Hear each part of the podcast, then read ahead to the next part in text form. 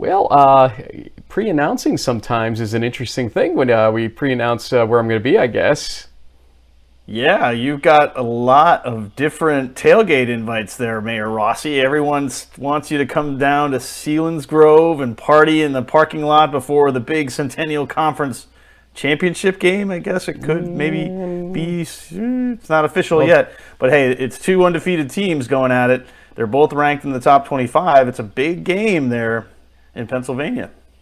Yeah, well, one thing is if Susquehanna wins, they still have to face Muhlenberg. And I caught up with Nate Milne uh, on Sunday when he did uh, take his team up uh, for uh, Chris Ardito's father's uh, services in uh, Voorheesville, New York. Yeah. And we were talking about just, you know, the, the thing that sucks for Muhlenberg is that no matter how their season's turning out, they're never underdogs. And so it's not like they can sneak up and bite a team.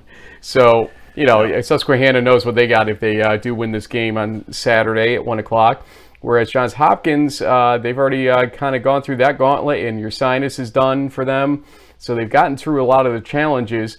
But uh, it'll be a good game for sure. And you know, we're gonna have a lot of food and drink and whatnot. I guess I had to get there especially early because some of these tailgates supposedly yeah. start around 9 a.m. That's what I heard. Yeah. Oh, woohoo! Okay. The Riverhawks they like to party a little bit there. I like it. Absolutely. Uh, Coach uh, Coach Perk uh, reached out already. He's like, hey, uh, what can we do for you? I guess they your uh, sports information director at left, so he's kind of the de facto with their intern to make sure moments like these don't go by the wayside. So I appreciate that, Coach Perk. Maybe we'll have a player on on Friday from Susquehanna. In fact, we'll talk about that over the week. But JB, I got to tell you, Bar Bar raised the bar very high. Ian's mother. Yes, she did. With that chili from uh, what last year when uh, Westminster mm-hmm. hosted Mount Union. We so, yeah.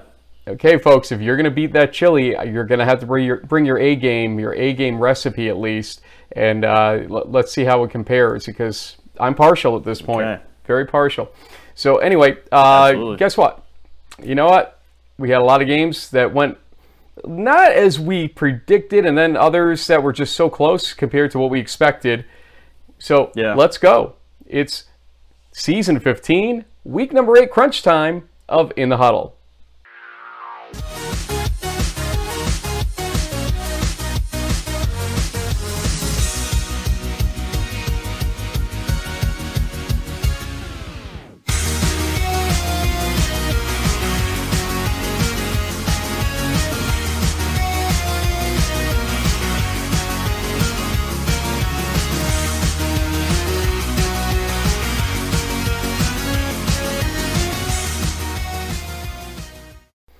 So uh, before uh, the open there, I was just saying how some games went kind of a, uh, I guess, astray from where we thought they should have gone. Like that Utica game versus mm-hmm. Cortland.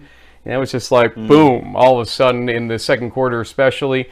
Uh, but then some games like Huntington. Huntingdon getting challenged by Methodist was a shock to me, but that was a resilient yeah. Methodist team.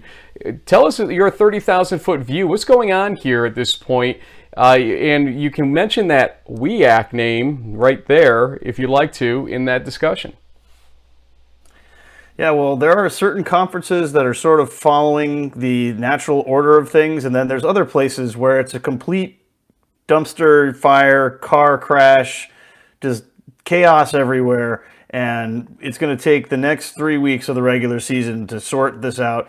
There aren't any Pool A bids that are ready to be clinched just yet. We might see a couple this weekend, but I think this is really going to push out till the very last week of the season. The Pool C situation very much up in the air because of what's happening uh, mostly in the Midwest, to be honest, and Region 2 with all the undefeated teams still. The chances of who actually could get a potential Pool C there is very much up in the air. There's going to be some really great Region Two-ish postseason bowl games through the ECAC and others. With some of these, there, there's going to be teams with probably nine and one records that aren't going to get an invite because of all the chaos that's going on across the country.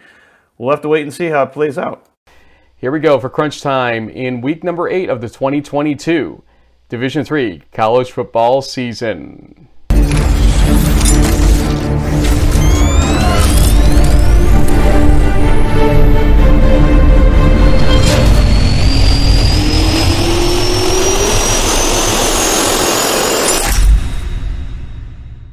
Kind of your Halloween look going on there uh, before uh, we started the crunch time segment. But here we go with Region 1. Let's start with Merchant Marine at Catholic. What a wacky game this turned out to be.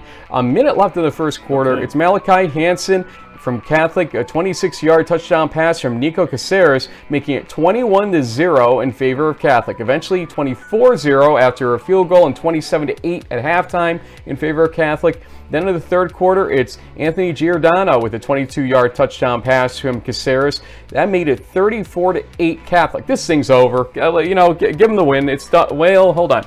Uh, 10:45 left, fourth quarter. Talson Smith gets a 61-yard pass from Jeremiah Wong to make it 34 to 18. Then a minute and a half later, it's Malachi Hansen from Catholic responding, a 75-yard touchdown pass from Caceres, making it 41 to 18.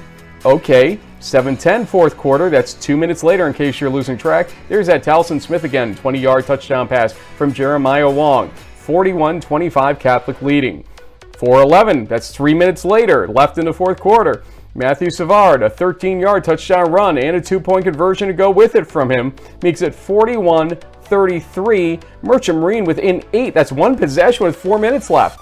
Merchant Marine would get the ball back after a punt with 22 seconds left. After gaining no ground in the first three plays from near their own 20-yard line, this happened. As you can see, Jeremiah Wong uh, completes it to Talson Smith, and then they try what they may, but cannot get it. The fumble was recovered by uh, Mason Stillwell, and Catholic goes on to win the game 41 33. Catholic again was up by 26 19 at the half. USMMA's offense outgained Catholic 515 to 453. Nico Caceres 22 for 31, 349 yards, 5 passing touchdowns. Wild game there. Also a little wild, Dean at Alfred State. Just before halftime, we were tied at 14 apiece, but with 44 seconds left in the second quarter, Jordan Mason gets an 18 yard touchdown pass from Moses Mooney to make it 21 14 Dean. Guess what? Alfred State responds with three seconds left in that second quarter. Roman Napoleon, 26 yard touchdown pass from Justin Horvath. It's 21 apiece at halftime. Third quarter was scoreless. Fourth quarter, 2.40 left. Alfred State's Jake Palmer gets a 68 yard touchdown run. He makes it 28 21 in favor of Alfred State. They think they have this one, but hold on. Dean responds with 44 seconds left. Moses Mooney gets a three yard touchdown run, 28 apiece. We go to overtime. Jake Palmer for Alfred State gets first uh, scoring in that overtime period with a nine yard touchdown run, making it 35 28 in favor of Alfred State. Dean's Quintus Reed, though, gets a 22 yard touchdown pass from Moses Mooney. It's 35 34 in favor of Alfred State. What do they do? They go for two. Jordan Mason, the pass attempt is successful from Moses Mooney, and that makes it 36 35. Dean wins the game in overtime. Gutsy call there. They didn't need to go for two, but they did do so on the road, and that's what the book says to do. So, you know, nonetheless, it still takes guts to make that call. Moses Mooney from Dean, 28 for 34, 295 yards, three passing and two rushing touchdowns. Jake Palmer from Alfred State, 32 rushes, 271 yards, and three rushing touchdowns. Those are two wild games in Region 1. Maybe the exception to the rule, but nonetheless, here's some other Region 1 action. JB, go ahead. Yeah, well, first off, shout out to Coach Andre Murphy of Dean. What a great call. First win for him and his regime for the Bulldogs, so that's got to feel real good. Elsewhere, like you said, Frank, not a whole lot of surprises. Some interesting sort of scores, though, once again in the ECFC. It seems like the teams at the top of the conference keep losing to teams that are beneath them. SUNY Maritime hangs on to win 26 24 over Gallaudet, who is still at the top of the rankings, but just can't seem to take care of some of these games here. Elsewhere, you see. Um, Del Val takes care of Wilkes 27 to 14. They're 8 0, cruising right along towards another MAC championship, it would appear. Stevenson rebounds after a couple of losses. They're now back up to 6 and 2. And they could be a team, Frank, I could see in the Region 1 rankings. They have a very high strength of schedule, I think just around 10 or 11 in the country. So keep an eye out for the Mustangs. Kings, once again, flying under the radar. They're 6 and 1 or 7 and 1, I believe. They just keep winning interesting. Maybe they'll be in the conversation for Region One as a as a you know team on the Alpha list. Uh, elsewhere, I mean, look at Endicott, 43 to nothing. It's the fourth shutout of the season for the Gulls. Just an impressive defensive performance. Elsewhere in the NESCAC, Bowdoin outlasts Wesleyan. Tufts uh, loses to Amherst. I think that's Amherst's first win of the season, Frank. Kind of a surprise it's taken them this long to get there. And then elsewhere, Widener takes care of Albright 34 28. Western New England wins 38 to 8. And then Trinity of Connecticut is also one of the undefeated teams in the country in the NESCAC. They lead the way 32 to 13. But will not go to the playoffs thanks to the NESCAC's rules. Let's go to Region 2, hmm. and we'll start with the game I attended, Cortland at Utica, the Battle of Undefeateds in the Empire 8. We'll start with 4.18 left in the first quarter. Cole Burgess with his 27-yard touchdown pass from Zach Boys makes it 7 to 0 in favor of Cortland. Second quarter, 14:42 left. Jaden Alfano St. John with the 66-yard touchdown run. It's 14 to 0 now in favor of Cortland. They would not let up. Three minutes later, Cole Burgess 31-yard touchdown pass from Zach Boys flies into the end zone across the goal line for the 21 to 0 lead by Cortland. And three minutes later, CJ Messina makes it 28 to 0 with his 19-yard touchdown pass from Zach Boys. No reason to go much further in this game. That was pretty much all you needed to see. 48-21 was the final. As Zach Boys goes 13 for 18, 211 yards, four passing touchdowns, two interceptions. though. Uh, Nate Palmer with just three catches for 18 yards. He did have a rushing touchdown in the game. Also in Region 2, uh, the upset that I called for, Westminster at Grove City, no less. No scoring in the first quarter. In the second quarter, 12:46 left. Braden Timmons gets a two-yard touchdown run to make it 7 to 0 in favor of Westminster. Eventually, it would be 17 to 0 Westminster, but just before halftime, Scott Frazier gets a one-yard touch, touchdown pass from Logan Pfeiffer to make it 17-7. That is in favor of Westminster at halftime. The third quarter was also scoreless. Four seconds though into the fourth quarter, it's Nicholas Treelor. We looked this up to make sure that's a linebacker. Must be a big package they had going on there for the one-yard touchdown run. The 14-play drive made it 24 to 7 in favor of Westminster. Grove City would add a 20-yard Nick Morrow field goal in the next drive. But in Grove City's next drive, Joey Gita gets a 16-yard run to the Westminster 8-yard line. Eventually, they would score on a one-yard Logan Pfeiffer touchdown to make it 24 to 17. Still Westminster's lead with 2:42 left. Just 26 seconds later, they get the ball back. Here's a big play. First and 25 at the Westminster 33-yard line. Logan Pfeiffer gets a completion for 20 yards gets it down to the 15 yard line eventually, actually the 13 there, but back to the 15 at fourth and seven. Logan Pfeiffer is incomplete to Ryan Leonard, and that would do it. They had a chance, but unfortunately, they just couldn't come back in time yeah. in this game. They lose it 24 to 17 to Westminster. Tyler McGowan, 18 for 31, 219 yards, and a t- rushing touchdown for Westminster. Logan Pfeiffer for Grove City, 15 for 35, 160 yards, one passing, one rushing touchdown. You were uh, pretty convinced, I think, that Grove City had this one in the bag at home. I can't blame you necessarily, but boy, what a surprise by Westminster to kind of shake off the losses that they've, they've experienced to get that win. And tell us more about Region 2. Well, yeah, I mean, we're seeing it all across the country, Frank. These teams playing spoiler. I mean, Grove City was in a, a good position to maybe get on the list this week and, and be regionally ranked with a seven and one record, but hey, they follow the six and two.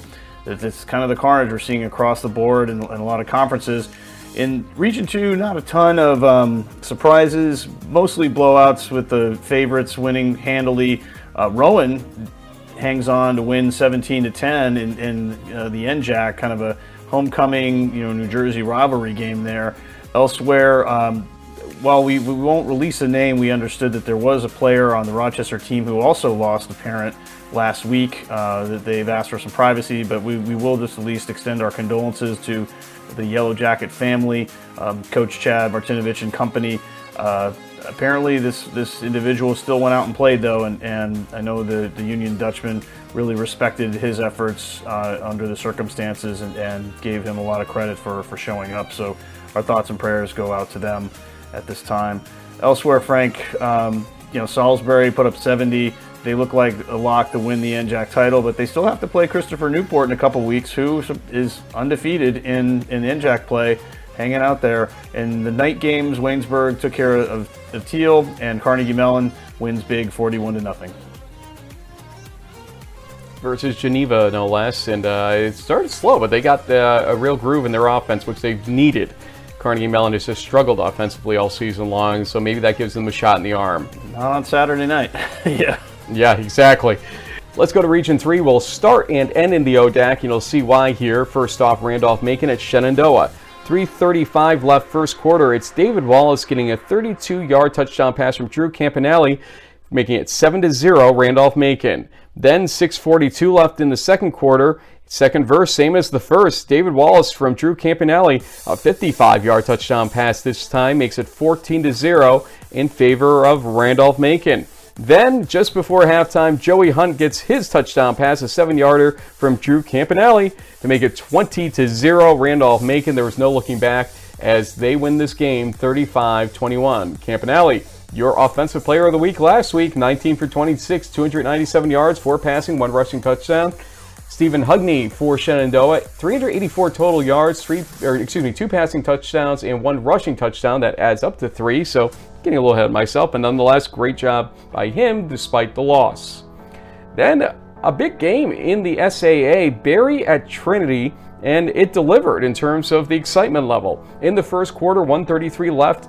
Trinity's Justin Carmouche gets a 28-yard touchdown run to make it 7 to 0 in favor of Trinity.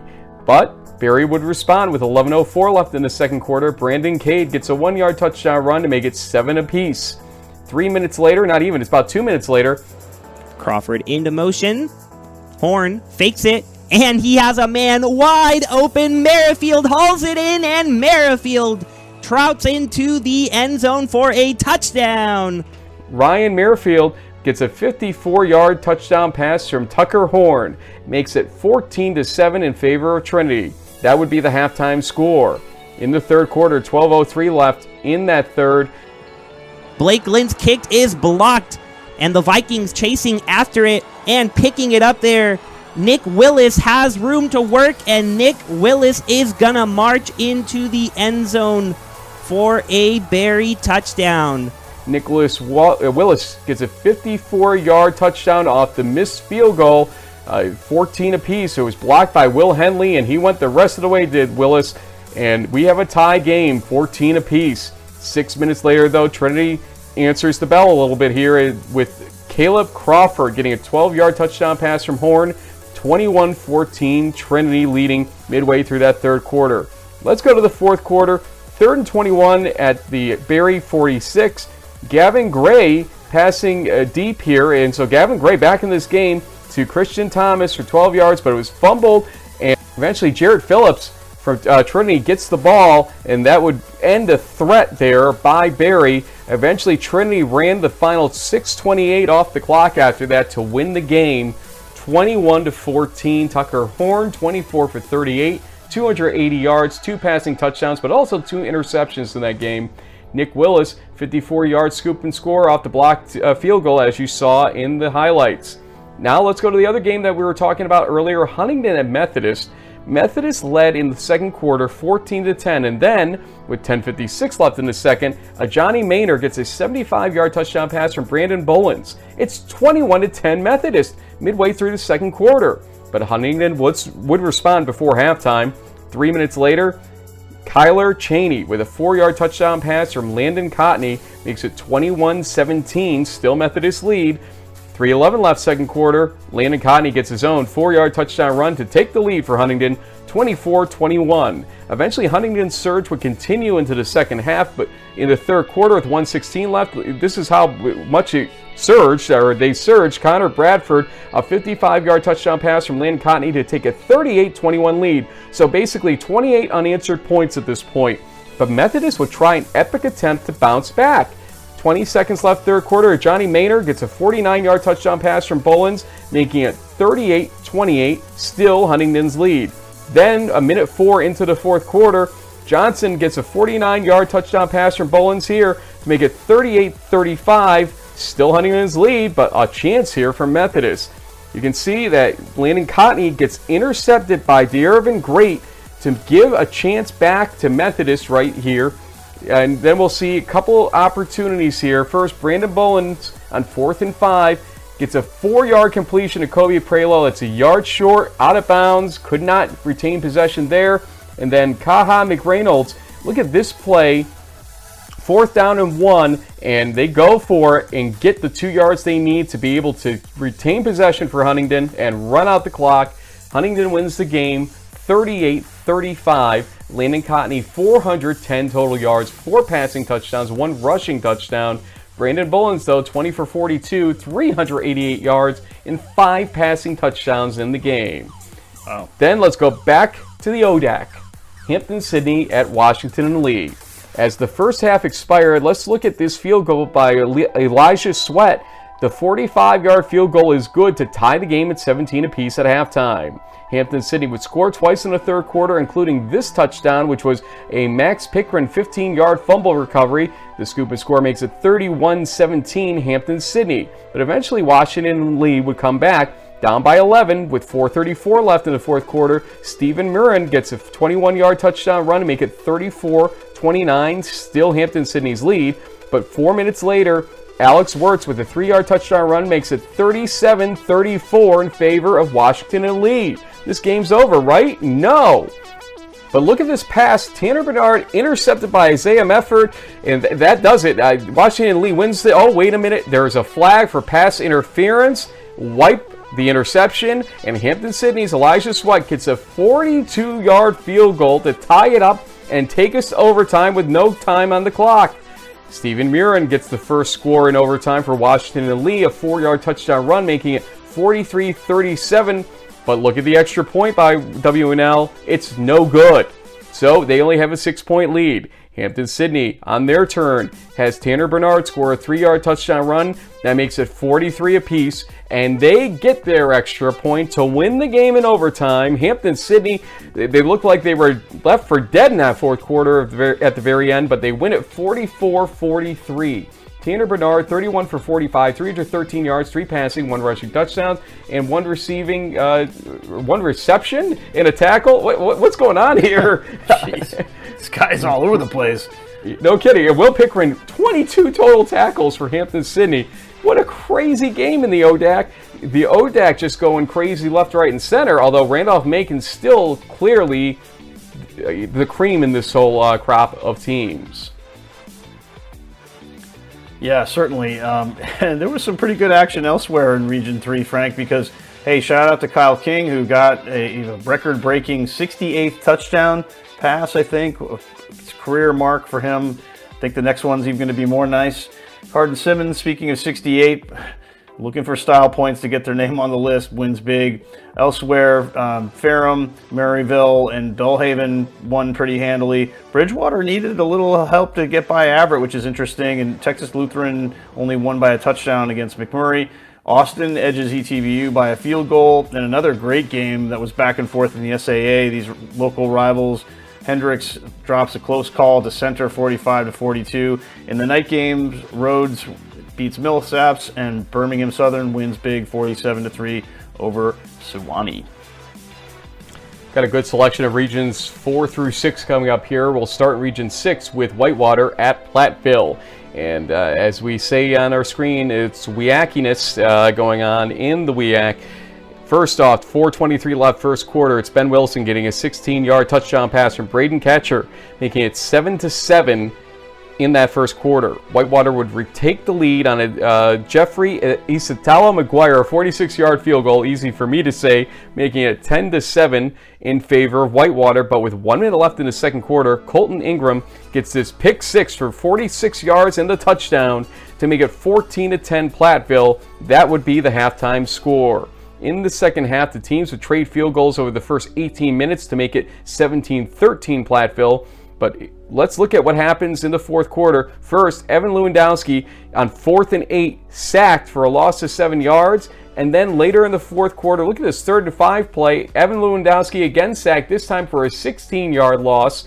And it's looking grim right now for Whitewater, but they would have one more chance with 2.30 left to get that chance. And here's an attempt at fourth down from their own 17 yard line with nine yards to go.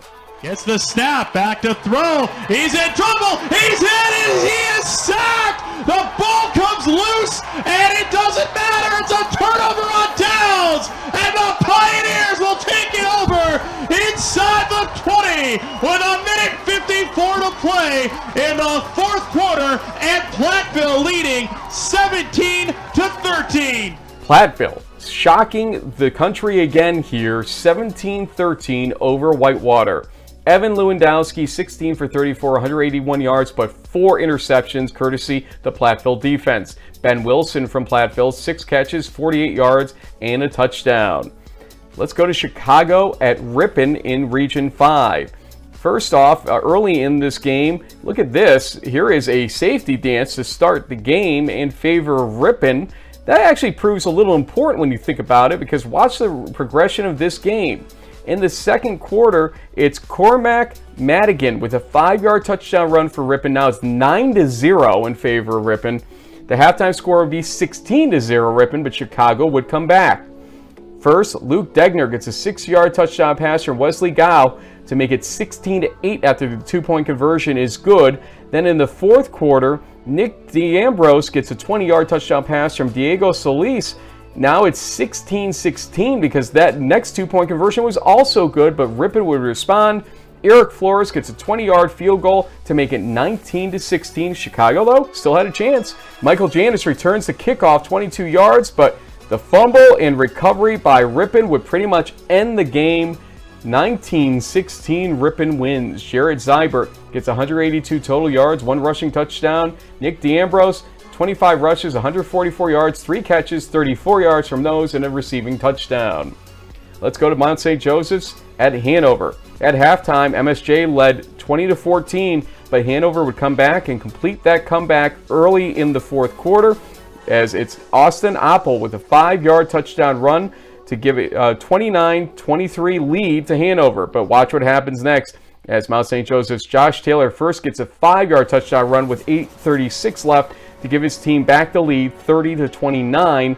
And then Josh Taylor again from four yards out with three minutes left in the game gets it gets it up to 37-29.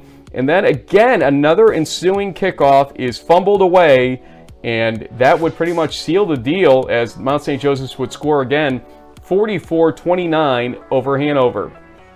Josh Taylor, 350 total yards, one passing, three rushing touchdowns. Austin Apple, 23 rushes, 80 yards, two rushing touchdowns.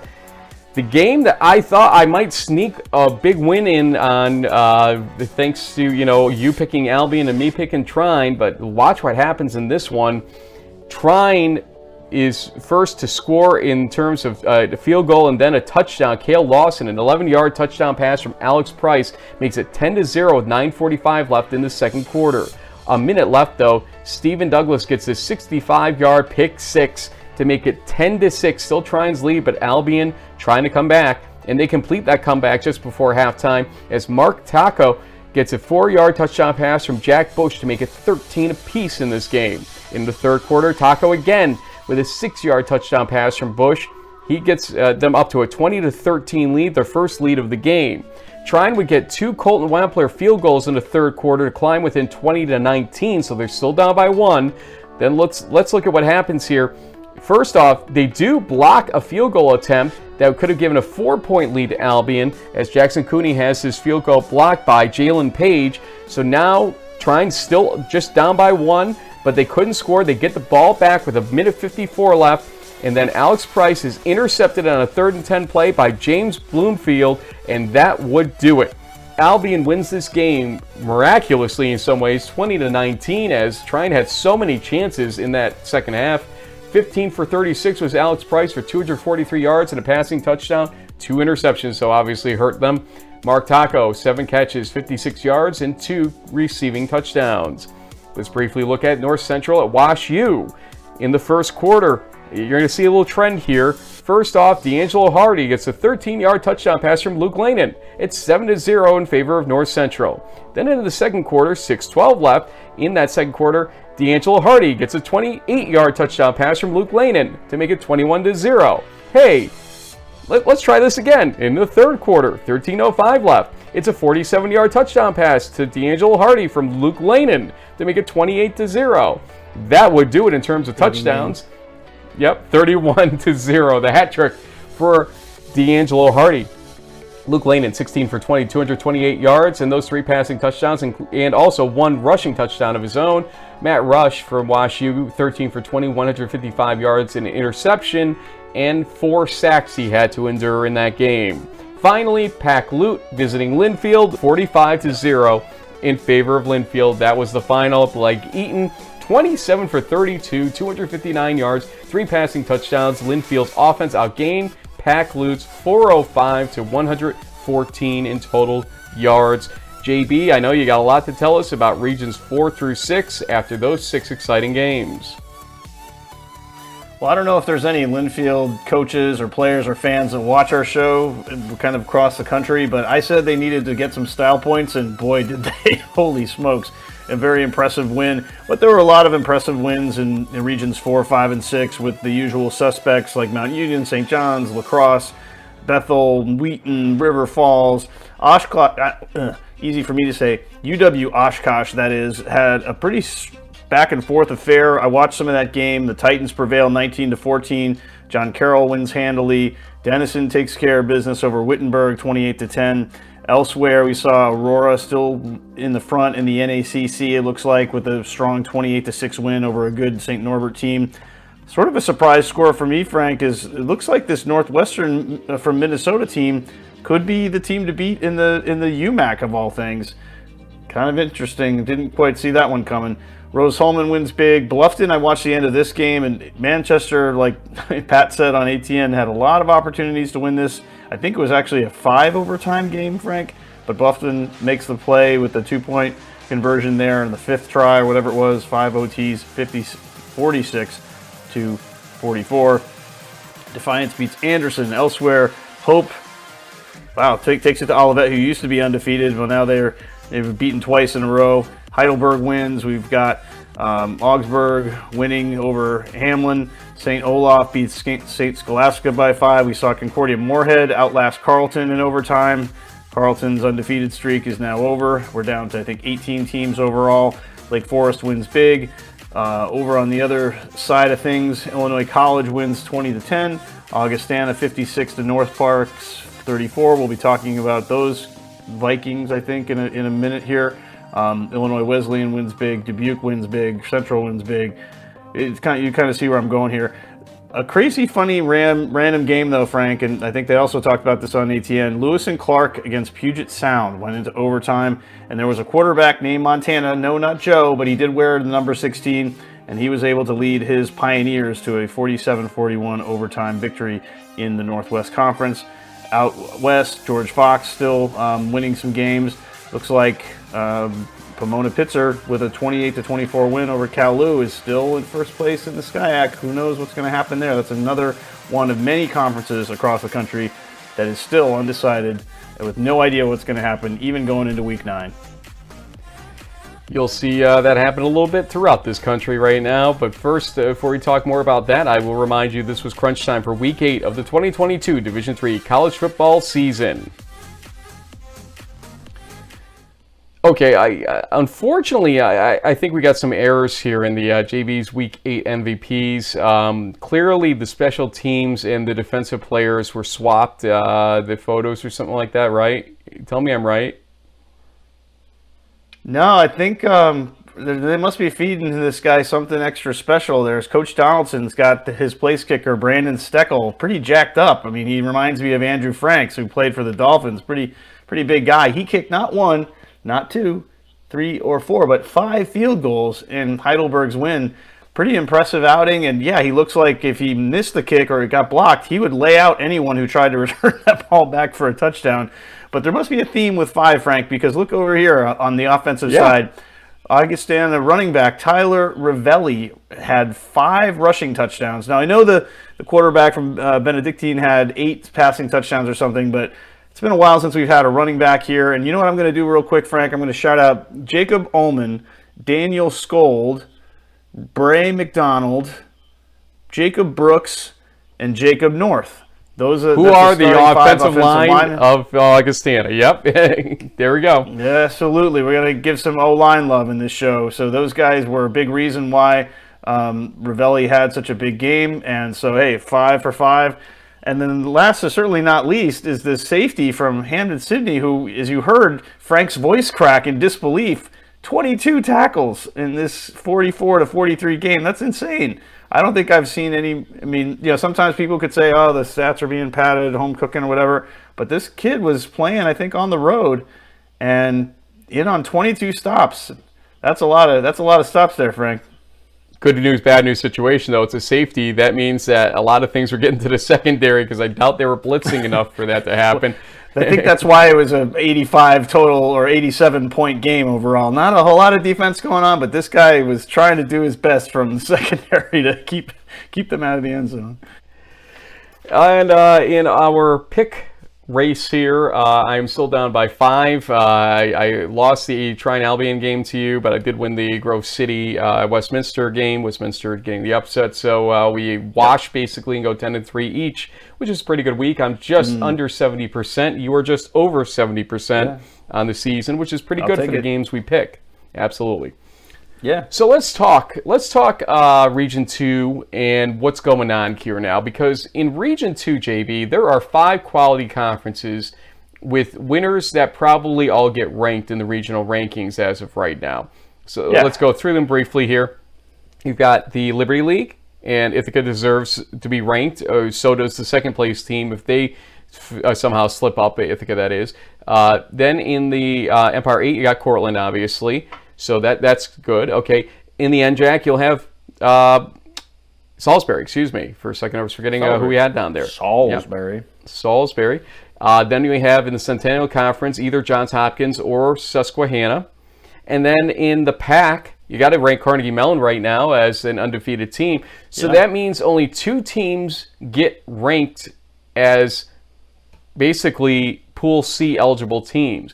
And that means that realistically, conferences that have four, or excuse me, regions that have four conferences have a much better chance to get regionally ranked opponents than the teams Yeah. in Region 2 ultimately because you only will see on average one team that you faced in the regional rankings whereas in those other regions with just four teams four conferences uh, getting pool A bids there's a little bit chance of a chance for more variety and ability to have a team that you played already and so there is an inherent unfairness going on right now to regions that have five strong conferences because when they look at things in terms of Pool C, they don't say, well, you know, the Liberty League's that really strong conference. They say, well, you beat the team who was ranked number three in Region Two, or something along those lines. That that's the way they say it Yeah.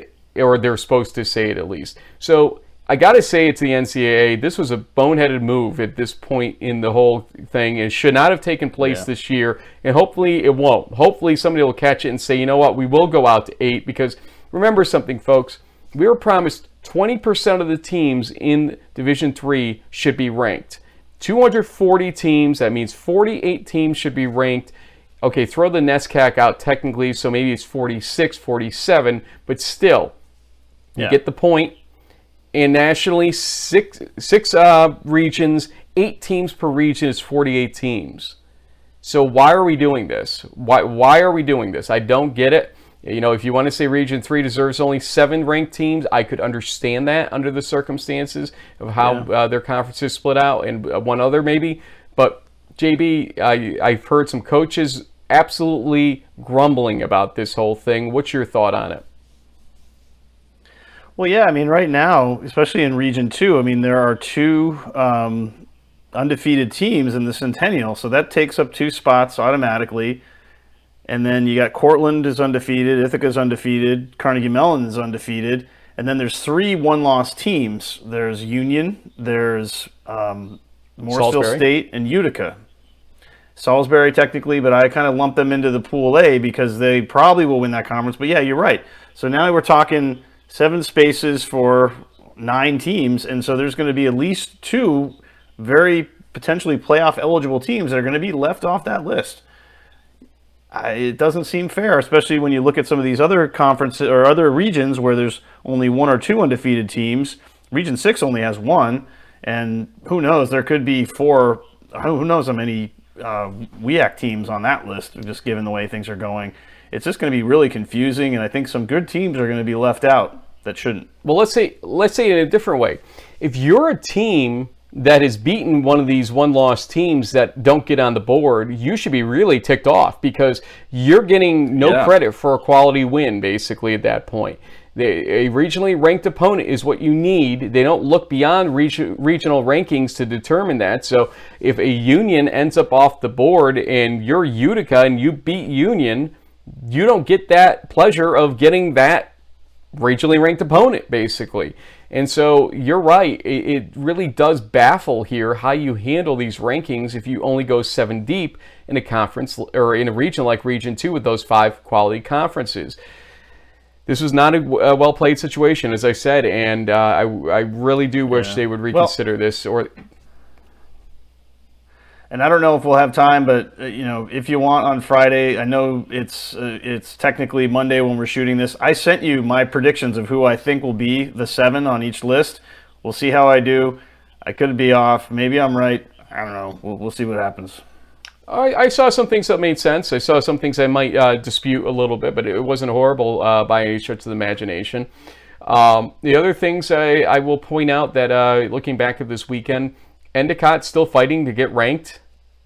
Okay, I get, I do have five teams from the WIAC in there. Uh, okay, I will admit in my ballot five teams from the WIAC, but I still have room for Endicott.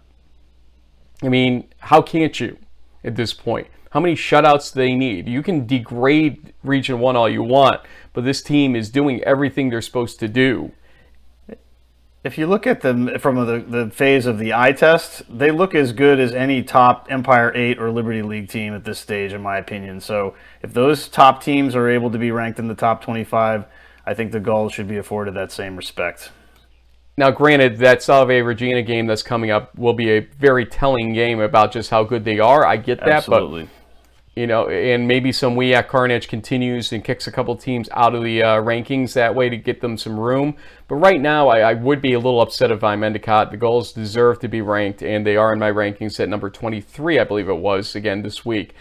Um, as for the rest of the top 25, uh, trying to rank the WIAC teams is just like uh, you could sit there for about three hours. Nate Milne and I were talking about this. He votes in the AFCA poll, and he's like, "Yeah, good luck," because I'm like, "I got only, only got a couple hours to get mine in," and he's like, "Yeah, I, well, Yeah. you could make arguments 13 different ways for the ordering of the WIAC teams and where to place them at this point." But uh, I did put a tweet up this uh, weekend that seemed to get a lot of attention more than I thought it would about the SAA, especially in terms of competitiveness against the WEAC and the ASC.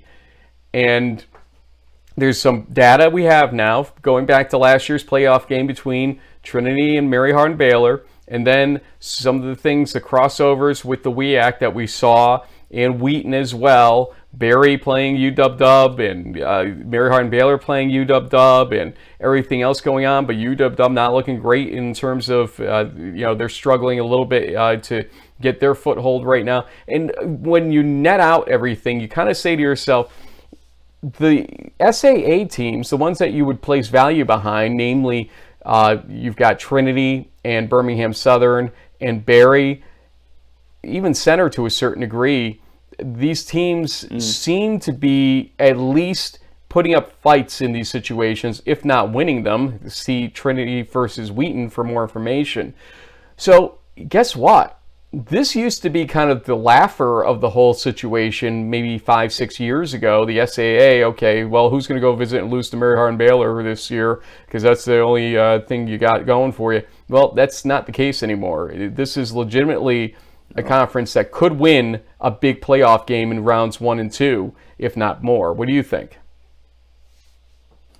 Well, yeah, and I've been sort of trying to figure out in my brain where I could potentially see the the brackets sort of be built off of, and it does seem like if Trinity runs the table, and you have a Mary Hardin Baylor, you have Huntingdon, you're going to have some teams there in in the southeast and and Texas that could create an interesting little pod that. I don't, I don't know how you see that exactly, but I have a feeling that there are going to be some some action going on down there, especially if you have Hardin Simmons get in as a Pool C.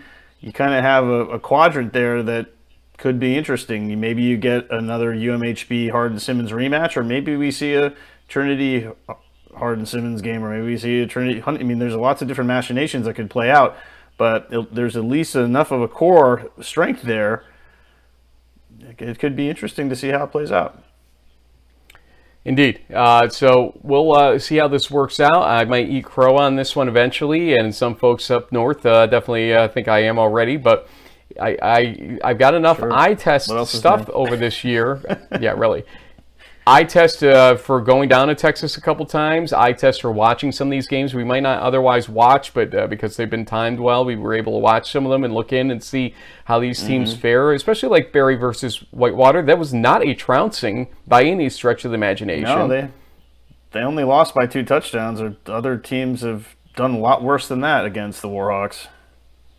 And uh, then, uh, you know, you look at the WIAC and you say, will anybody be ranked that uh, has a Pool C chance in there? Because if La Crosse loses another game, I'm not sure how this thing plays out. Because remember, La Crosse has two non-Division three games this season. So if they end up at 8 and 2, it's really 6 and 2 in terms of D3 purposes. And remember what happened to Oshkosh a while back when they had something like that happen to them and they basically weren't yeah. taken seriously because they didn't have enough Division 3 games to be compared in uh, their minds. Now they had three non-D3 games that year.